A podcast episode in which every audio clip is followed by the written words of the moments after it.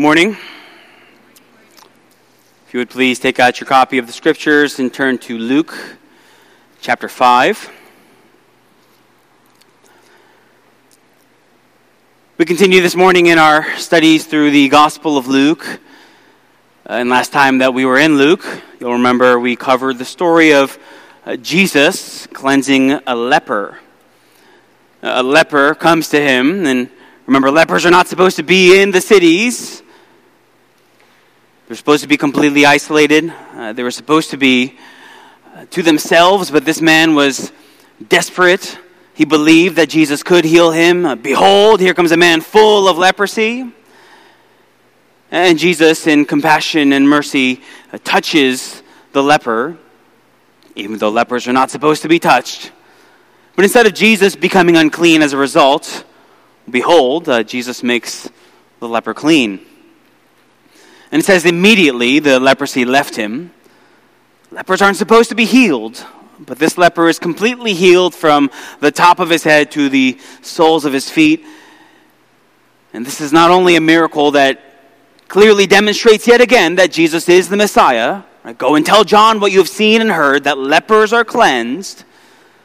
But it's also a miracle that symbolizes the greater work that Christ came to do, right? To seek and save the lost. A leprosy in its uncleanness, uh, in its separation from God, and how it leaves the person hopeless and helpless. Well, it's a powerful picture of our sin, how our sin makes us unclean, how our sin separates us from a holy God, how our sin leaves us hopeless and helpless. But just like Jesus, in his compassion, cleanses this man, right, I will be clean. So the blood of Jesus, shed for us in love and compassion, cleanses us from all our unrighteousness.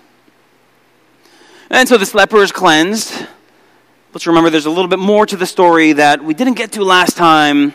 And so we come back this morning to this narrative to finish it off. And so let me start by reading the entire story uh, Luke chapter 5, verses 12 through 16. Uh, but our focus this morning is going to be particularly on verses 15 and 16. And so this is the word that God has for you this morning. While he was in one of the cities, there came a man full of leprosy, and when he saw Jesus, he fell on his face and begged him, Lord, if you will, you can make me clean. And Jesus stretched out his hand and touched him, saying, I will, be clean. And immediately the leprosy left him and he charged him to tell no one, but go and show yourself to the priest and make an offering for your cleansing, as Moses commanded, for a proof to them. But now, even more, the report about him went abroad, and great crowds gathered to hear him and to be healed of their infirmities. But he would withdraw to desolate places and pray. So here's a two point outline to just kind of help us organize our thoughts for these last two verses. Uh, we have Jesus' popularity in verse 15, and we have Jesus' prayer in verse 16, right? Jesus' popularity, Jesus' prayer. Uh, but before we go any further, let's begin with a, a prayer of our own that we might ask God to help us in this time. Father, it is so good for your people to be together our hearts have been warmed and, and filled as we have sung together and prayed together and read your word together. Now, as we turn to the preaching of your word, we especially ask for your help. Uh, for truly, the change that comes in your people from your word is something that we cannot just bring about in our own strength. We confess that our hearts are prone to loving idols and putting ourselves and our own desires in your place. And so, Oh, please help us to see from your word your glory and your majesty that we might worship you rightly. We ask that the Holy Spirit would be at work in us and to expose our sin, to uh, direct our hearts to Christ and the refuge that He alone provides, and to allow us by grace to make every effort in Christ likeness. We ask all these things in Jesus' name for your glory. Amen. Point number one Jesus' popularity. Look at verse 15. But now, even more, the report about him went abroad, and great crowds gathered to hear him and to be healed of their infirmities. So Jesus heals the leper. The leper is immediately cured. There's not a, a, spot on his skin, there's not a sore or a wound or a lesion. Like he is completely healed. But right after he heals him, Jesus tells the man, look at verse 14, uh, don't tell anyone about it. Right? Don't pass go. Don't collect $200. Go straight to the priest. And we talked last time about that process, right? the inspections and the sacrifices and all that's involved and laid out for us in Leviticus chapter 14. Like once the leper does all of that, he'd be declared clean and he could rejoin society. Now, we don't know exactly why Jesus tells him to tell no one. Like, why wasn't the leper allowed to tell anybody. Some people think it's so that the priest examining the leper would be able to like objectively analyze the case in front of him without any biases as uh, that he might have uh, that it was Jesus who performed this miracle, right? Just show up, right? Don't tell anybody anything. Nobody knows anything. Let the priest examine you based on the merits of your case and he'll declare you clean. It's possible but I think there's a little more to it than that. And we have a major clue as to what's going on here from just looking at other accounts in the Gospels in which Jesus says something along the same lines, something similar. For example, he heals this deaf and mute man in Mark chapter 7, verse 36.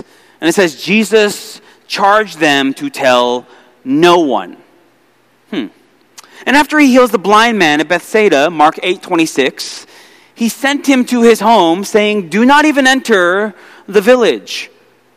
Presumably from to keep the news from spreading there.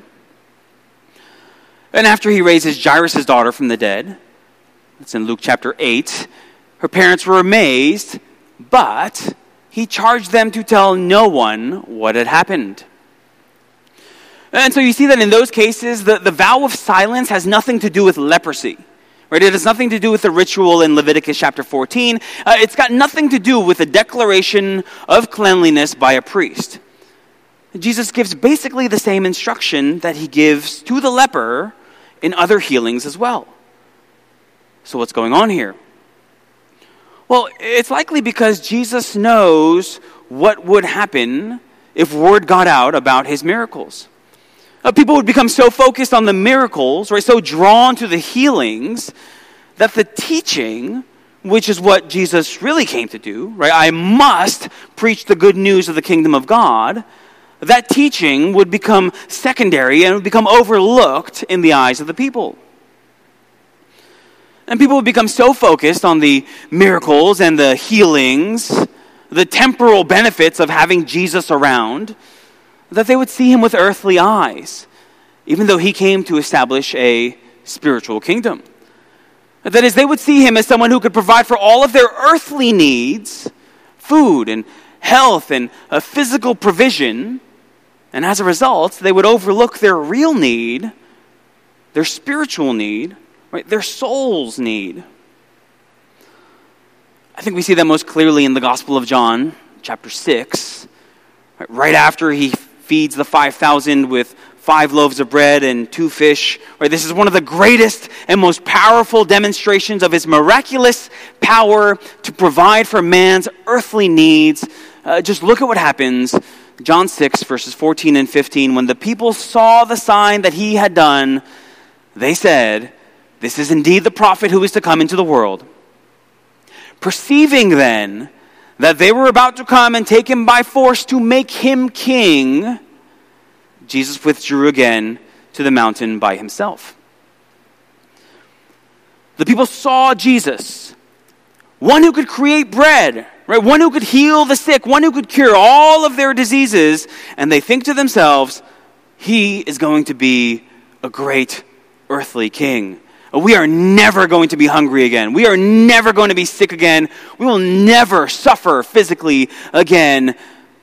Oh, On those Romans, those Romans who have oppressed us, who rule over us. He could just overthrow those Romans just like that. But that, of course, is not the kind of king he came to be. And it's not just in John that we see this tension, although that incident recorded by John is perhaps the most powerful example. Uh, we see it also in our gospel. Uh, just look back to the end of chapter 4, starting in verse 42. When it was day, uh, Jesus departed and went into a desolate place, and the people sought him and came to him and would have kept him from leaving them. Like he's just healed all their diseases, he's cast out all their demons. So, so the people of Capernaum, uh, they want to keep Jesus there. Remember Peter's words, right? Everybody's looking for you. But he said to them, next verse, I must preach the good news of the kingdom of God to the other towns as well for I was sent for this purpose. I was not sent for the purpose of being your miracle healer and your healer. I was sent for the purpose of preaching the kingdom of God. Right? To both declare and make a way for the forgiveness of sins. Uh, to live a perfect life. To die in the place of sinners and to be raised again, right? So that sinners like you and I might be reconciled to a holy God. That we might have our sins forgiven, that uh, the perfect Son of God dies in our place and gives us his righteousness so that we might be made children of God. Right? The gospel is of first importance. The gospel that stands to save every sinner in this room today, right? It's that gospel for which he came. Everything else is secondary to that primary mission. And so, Mr. Leper, tell no one. Do not tell anyone. But the man disobeys. And so, even more, the report about him went abroad, and great crowds gathered to hear him and to be healed of their infirmities. And here's a case where Mark, the Gospel of Mark, kind of gives us an insight in his gospel that Luke chooses to leave out. Uh, and so Mark's commenting on the same exact story, and look at what he says, uh, verses 43 and following. Jesus sternly charged him and sent him away at once, and said to him, See that you say nothing to anyone, but go, show yourself to the priest, and offer for your cleansing what Moses commanded for a proof to them. That's the same as Luke. But now look at this additional detail that Mark provides. But he went out, the leper went out after being told not to say anything, he went out and began to talk freely about it and to spread the news so that Jesus could no longer openly enter a town, but was out in desolate places, and people were coming to him from every quarter. So Jesus gives a clear command, and the man clearly disobeys. Let's think about that. Because maybe there's a part of us that's I don't know, almost tempted to, to give this man the benefit of the doubt. I mean, this man was a leper, right, which meant not only all the physical suffering, but also it meant that he was, he was socially isolated. He was separated from his family and his friends. He, he couldn't be a productive member of society. He couldn't even go to worship services. It was a disease that completely defined his life through its uncleanness. Right? It was like the most miserable of existences back then. And now, for the first time in who knows how long, right, he is clean. He is freed from this bondage that he'd been under. And so, basically, after having no social contact for perhaps years, like, how could he not tell anyone and everyone who would listen? And so, there's maybe a part of us that says, yeah, I, I, I get it. Like, I get why he disobeyed the Lord. Maybe he even thought he knew better than Jesus. Yeah, I know Jesus told me not to say anything, but he's just being humble. Right? Everybody needs to know about this. He needs to be recognized for this. But here's the thing, and let me try to state this as plainly as I possibly can. It is never okay to disobey the Lord. And so we should never attempt to like rationalize or justify our sin or this ex leper sin by chalking it up to some set of circumstances that make it okay to flagrantly disobey God. I was, I was tired and uh, it was late at night, and that's why I said those things. Oh, you don't understand how bad my marriage is. That's why I did those things. Well, if you only knew how horribly that person treated me, well, that's why I continue to harbor this bitterness and resentment against them. Oh, that's just how I was raised. My parents were like that. That's just my personality. That's just how I am. That's why I'm angry, harsh, judgmental, lazy, just fill in the blank with whatever sin. Oh, he was just enthusiastic and excited about being healed from his leprosy. That's why he disobeyed Jesus. You'll remember a few weeks ago we looked at the story of Peter and uh, the miraculous catch of fish. Uh, there we focused on Peter's obedience. Peter obeyed even though he might have thought he knew better. Uh, but because you say so, I will let down the nets. Well, here we see the, the flip side. Peter had a million reasons why he might have disobeyed. Like, I'm the fisherman here. Uh, we've been out here all night. These nets, right? These are, these are nighttime nets, not daytime nets. We just finished cleaning our nets and we just want to go home. Peter had a million reasons why he might have disobeyed, but he obeyed Jesus anyway. But on the other hand, we've got this leper. He also has a million reasons why he wants to talk to people about what just happened to him. But instead of saying, like Peter, but because you say so, I will stay quiet, he disobeys. He puts his circumstances and his desires and his feelings above God's word, above the direct command of Jesus. There's a similar story in the Old Testament. You might remember the story of King Saul. Goes against the plain command of God. Instead of destroying the plunder of the Amalekites, right, he keeps the best portions for himself and for his men. And his rationalization, his excuse, well, we were going to use them to sacrifice to the Lord. But you remember God's response Behold, to obey is better than sacrifice.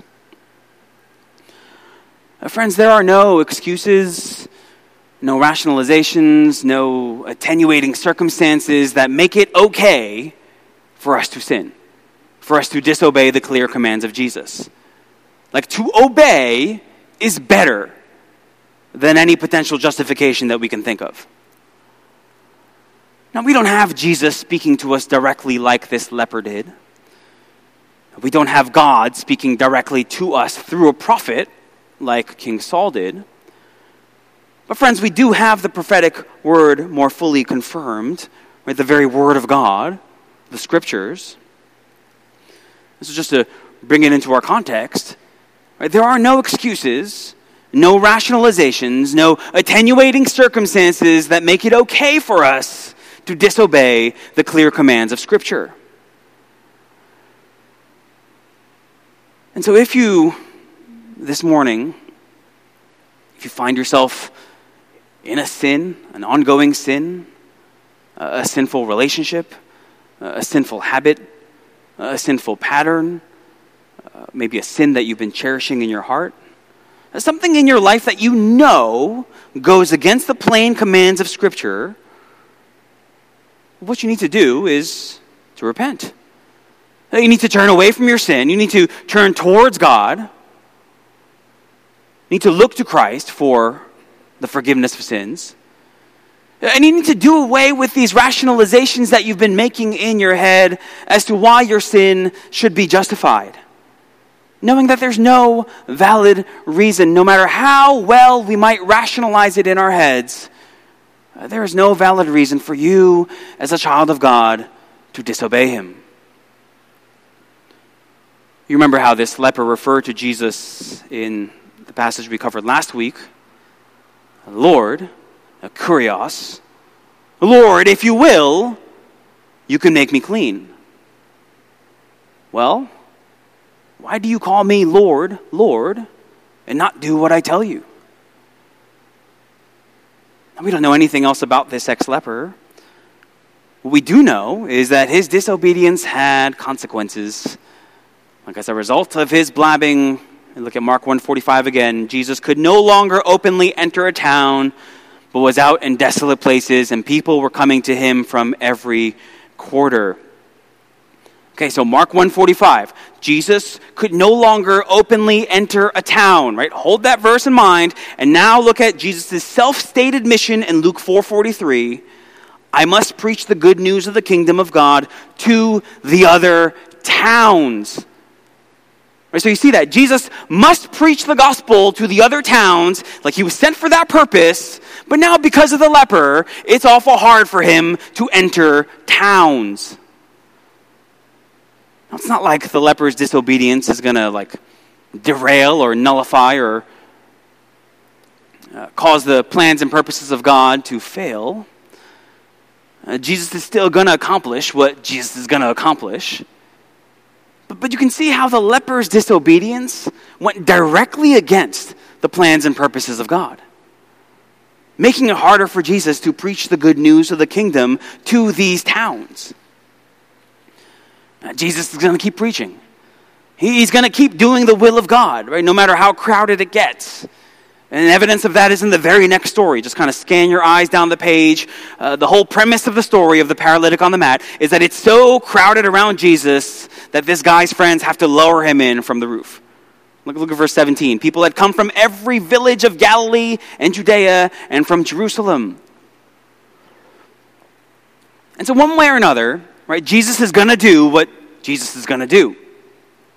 But the man's disobedience doesn't help.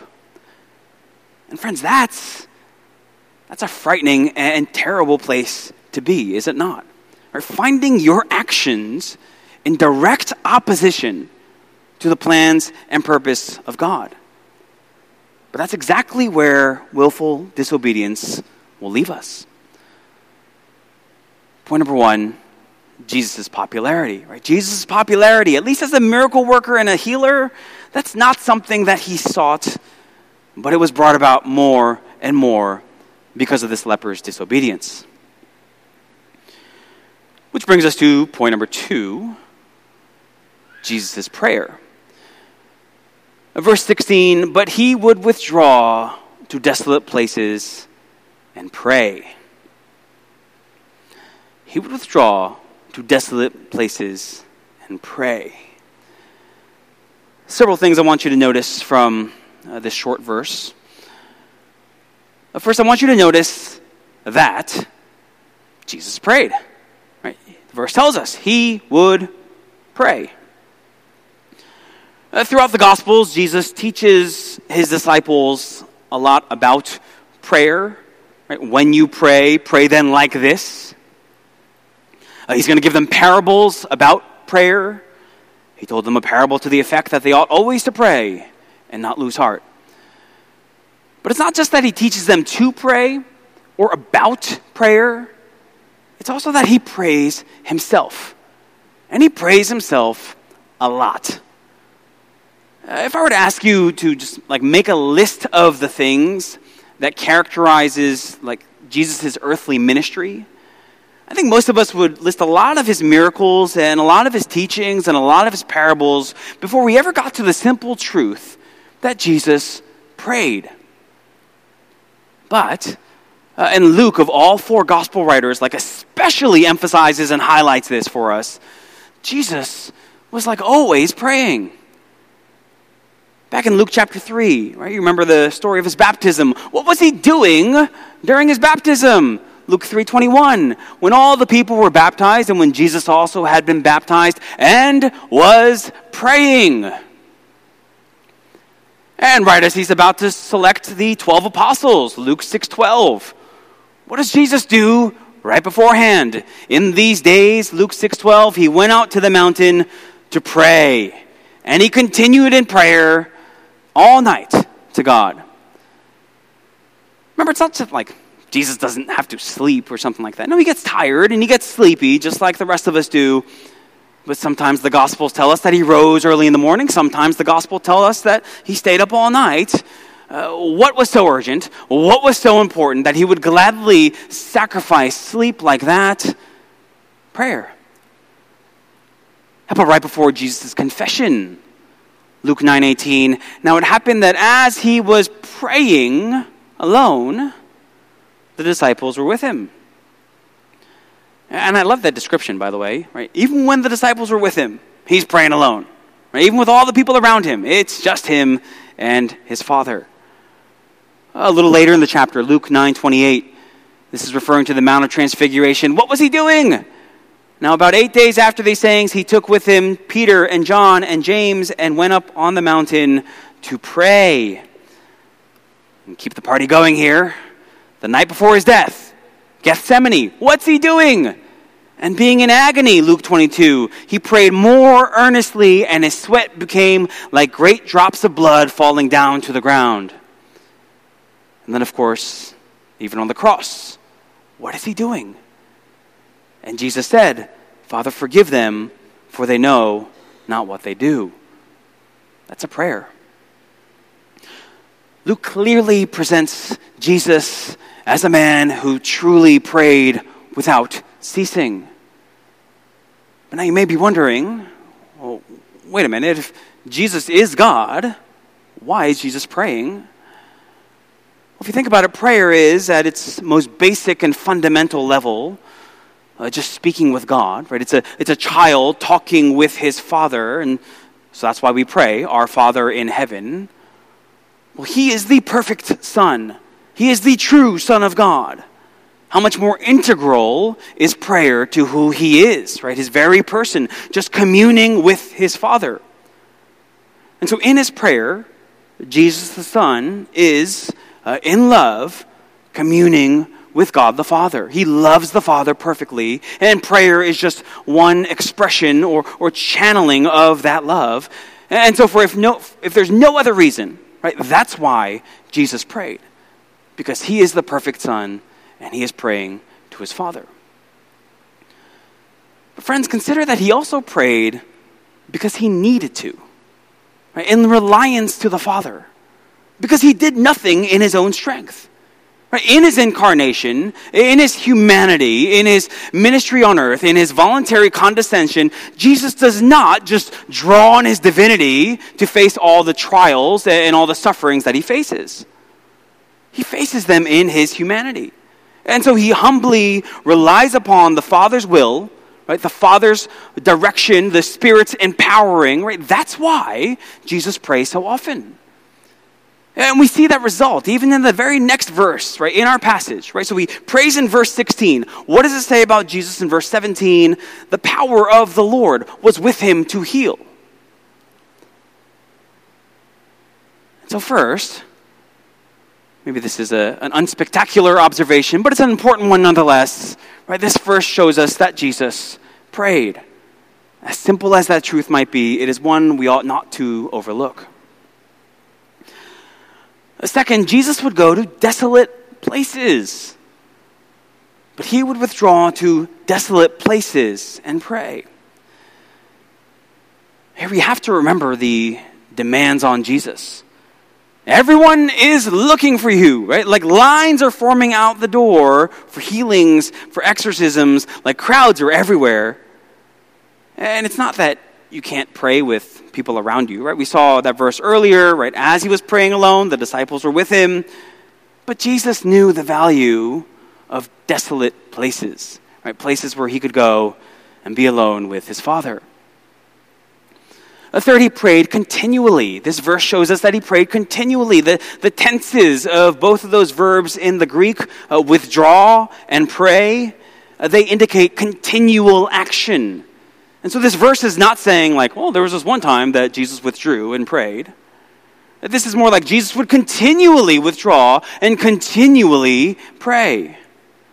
Again, praying without ceasing. But fourth, and uh, most importantly, in the greater context of this passage, Luke chapter 5, I want you to see the connection between points number one and two. Uh, the connection between his popularity and his prayer. Because it's in light of his popularity that he prays. I think that's the key to understanding these verses. Like he has just had a really successful string of healings and, and miracles, right? Culminating in this leper being healed. And so as a result, the report about him goes abroad, right? He is immensely popular. Great crowds are gathering around him. He is in high demand. And so at this point, like everybody loves Jesus. But he would withdraw to desolate places and pray. Instead of moving towards the fame and towards the acclaim and towards the adoration, he would deliberately move away. He would withdraw away from the crowds, away from their love. And so this isn't a verse so much about like Jesus' daily devotions, although I'm sure he did, right? Regularly, daily, pray and commune with the Father. If it's a verse just about his daily prayer life, I mean, Luke could have included it anywhere. But Luke's specific placement of this verse here his emphasis on how Jesus specifically combats the temptations and the difficulties and the challenges that come from his popularity with prayer is shown in his placement of this verse. Well, what kind of temptations? Well, temptations like giving in to the tyranny of the urgent, right? I mean, you think about the demands of life and ministry. Maybe you think you have it tough. Nobody was ever in more demand than Jesus. And so he's got this temptation to give everyone what they want, right? To give everybody who asks the time and energy that they demand. And unlike us, right, when people ask us for things, we'll, we'll try our best, but we can't necessarily guarantee anything. Jesus healed everyone who came to him. And so he's got this temptation to give everybody what they want, and in the process, ignore his relationship with and reliance on the Father and the Spirit. But by praying, by praying, he shows his continual desire to commune with them, his dependence upon them. And so, in light of pressures to prioritize men over God, he withdrew to desolate places and prayed. Then there's also the related temptation to become what the people wanted him to become. You remember back at the beginning of chapter 4, one of the ways in which the devil tempted him was to offer him a kingdom. To you, I will give all this authority and their glory, for it has been delivered to me, and I give it to whom I will. You see, basically, this popularity from the masses, it's a recapitulation of the same temptation Right? You can be our king. We will worship you and we will adore you if you will just be our miracle worker and our healer. But just like the temptation that Satan offered, that would be a kingdom apart from the Father's will, and thus not what Jesus came for. And so, in light of the pressures to become for the people what the people wanted him to be, he withdrew to desolate places and prayed. In addition to those temptations that come from popularity, well, there's also these challenges and trials that are going to arise because of his popularity, uh, namely opposition. Jesus knew that as he grew more popular, uh, the opposition was inevitable. Right, that his popularity was necessarily going to lead to conflict because who he was and what he came to do was in direct conflict with who the Pharisees were and what they were all about. So we're going to see that develop more fully in the narratives to come, even starting next week. And so, in the face of this impending conflict due to his popularity, Jesus withdrew to desolate places and prayed. And so, whether it's the temptation to give in to the tyranny of the urgent, uh, the temptation to be for the people what they wanted him to become, or the challenges that are just going to arise from opposition, with all that was facing him because of his popularity, Jesus would withdraw to desolate places and pray. Again, this is not a verse about Jesus' daily devotions as much as it is a verse about how he managed messianic expectations, how he kept his will aligned perfectly with the Father in spite of much pressure to go in the other direction. Behold, I have come to do your will, O God. One of the ways that that manifest, manifested itself most clearly throughout Jesus' life. And one of the driving forces that allowed that statement to continue to remain true throughout his life was his constant, continual prayer life. Point number two Jesus' prayer. Let me close with three quick application points for us. So, Jesus was popular, and Jesus prayed. So what? Right? Like, what's that got to do with me and you? Right? How should we then live? Application point number one is to beware of popularity. Beware of popularity. Now, I am not saying that having lots of friends is bad. I am not saying that you should purposely be annoying to be as unpopular as you possibly can be. I'm not saying that if you are popular, then it's necessarily because you're compromising in God's eyes. Uh, that's true in some cases. Right? Woe to you when all people speak well of you, for so their fathers did to the false prophets. Uh, but none of that is my point here. My point here is that one particularly dangerous snare of popularity, one particularly dangerous snare of being liked by others, well regarded by others, is that that can become our source of strength and identity and purpose which then in turn leads us to forget about God. And one unavoidable symptom, like necessary symptom of that, would be a non existent prayer life. I mean, why would I spend time communing with a God I can't see and whose love for me is invisible when I can spend time pleasing people who I can see, and whose love for me is visible. Oh, but that is, friends, a, a short sighted way to think. Uh, to value men's approbation and applause over God's, or to value relationships uh, which are uh, fallible uh, with finite people over our relationship with the glorious and infinite God. You follow that path long enough, and you'll find yourself gaining the whole world, and in the process, forfeiting your soul. Jesus' example. Nobody was more popular than he was.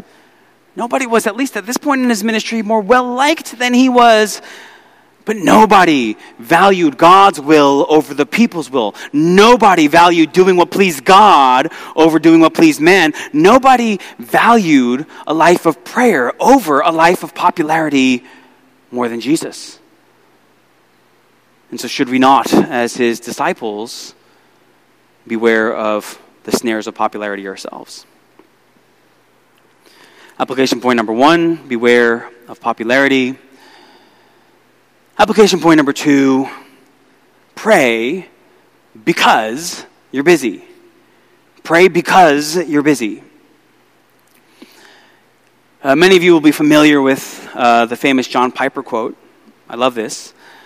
A quote One of the great uses of Twitter and Facebook will be to prove at the last day that prayerlessness was not from lack of time, which ironically enough, he posted on Twitter. Now, I, I agree with that sentiment wholeheartedly. But I also think this narrative is proof enough.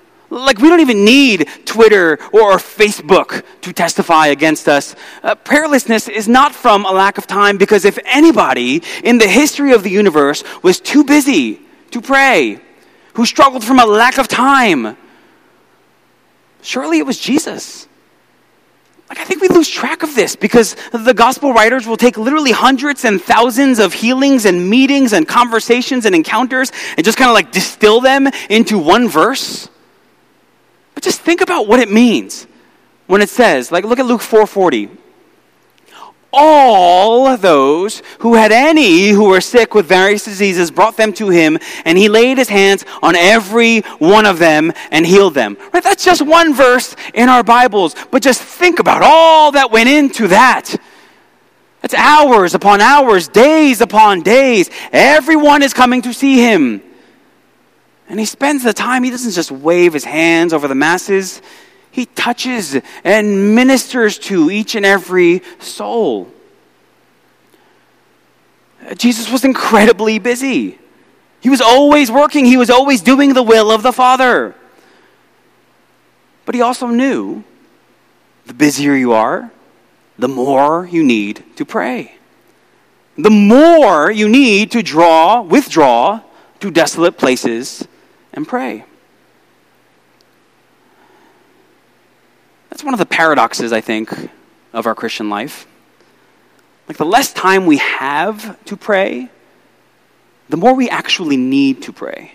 Because the less time we have to pray, the busier we are in our life and our ministry and our family and whatever it is, the more temptations that we face, the more weary and, and prone to discouragement we will be, uh, the more susceptible we'll be to compromise because of our stress or our tiredness or our busyness.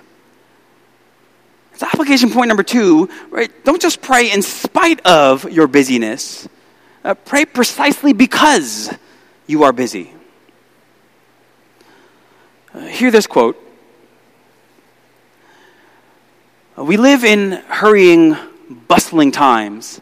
The excitement of daily business and constant engagements keeps many men in a perpetual whirl and entails great peril on souls.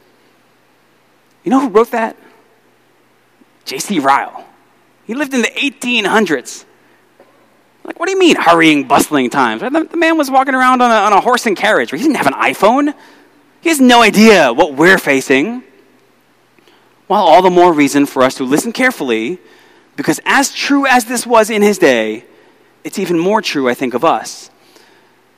Ryle continues, quote, the neglect of this habit of withdrawing occasionally from worldly business is the probable cause of many an inconsistency or backsliding which brings scandal on the cause of Christ. The more work we have to do, the more we ought to imitate our Master. If he, in the midst of his abundant labors, found time to retire from the world occasionally, then how much more should we? If the master found the practice necessary, then it must surely be a thousand times more necessary for his disciples. Application point number two pray because you are busy. Application point number three, and we'll close with this, is to look to Christ. Look to Christ. Here's the thing, and I know this from personal experience. Right? Any sermon on prayer inevitably leaves like even the most committed Christians feeling like we're really falling short. Right? Like, like rare is the Christian who truly feels satisfied and content with his prayer life. As Robert Murray M'Cheyne once said, uh, if you want to humble Christians, ask about their prayer lives. And so that's a good thing in one sense. Right? It's a good thing if this sermon spurs us on to pray more often and to pray more diligently and to uh, pray more and more in the, the midst of our busyness. But at the same time, dear Christian, don't let your mediocre prayer life drive you to despair. Uh, it's like with anything that you're convicted of in a sermon.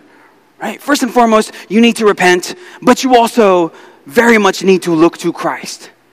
Right? Look to Christ who died for all of your sin, including your sin of prayerlessness, including your sin of being cold towards the things of God, including your sin of being too busy to pray.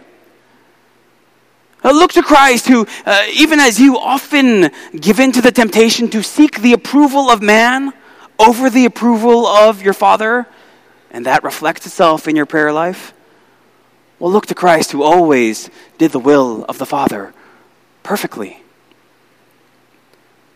Look to Christ, whose righteousness, even as exampled and expressed in his perfect prayer life, his perfect prioritizations. Well, that righteousness, dear friends, if you have trusted in Christ, that righteousness is yours. So, application point number three, dear church, uh, let us strive, right? Let us strive to pray more, to pray more consistently, to pray more like our Savior, but let us not forget to look to Christ, to look to His gospel. Father, we thank you for the gift of prayer. That you have enabled sinners like us through the mediating work of your Son to approach your throne, that we might speak with you, that we might share our burdens with you, uh, Lord, that we might look to you for communion and fellowship.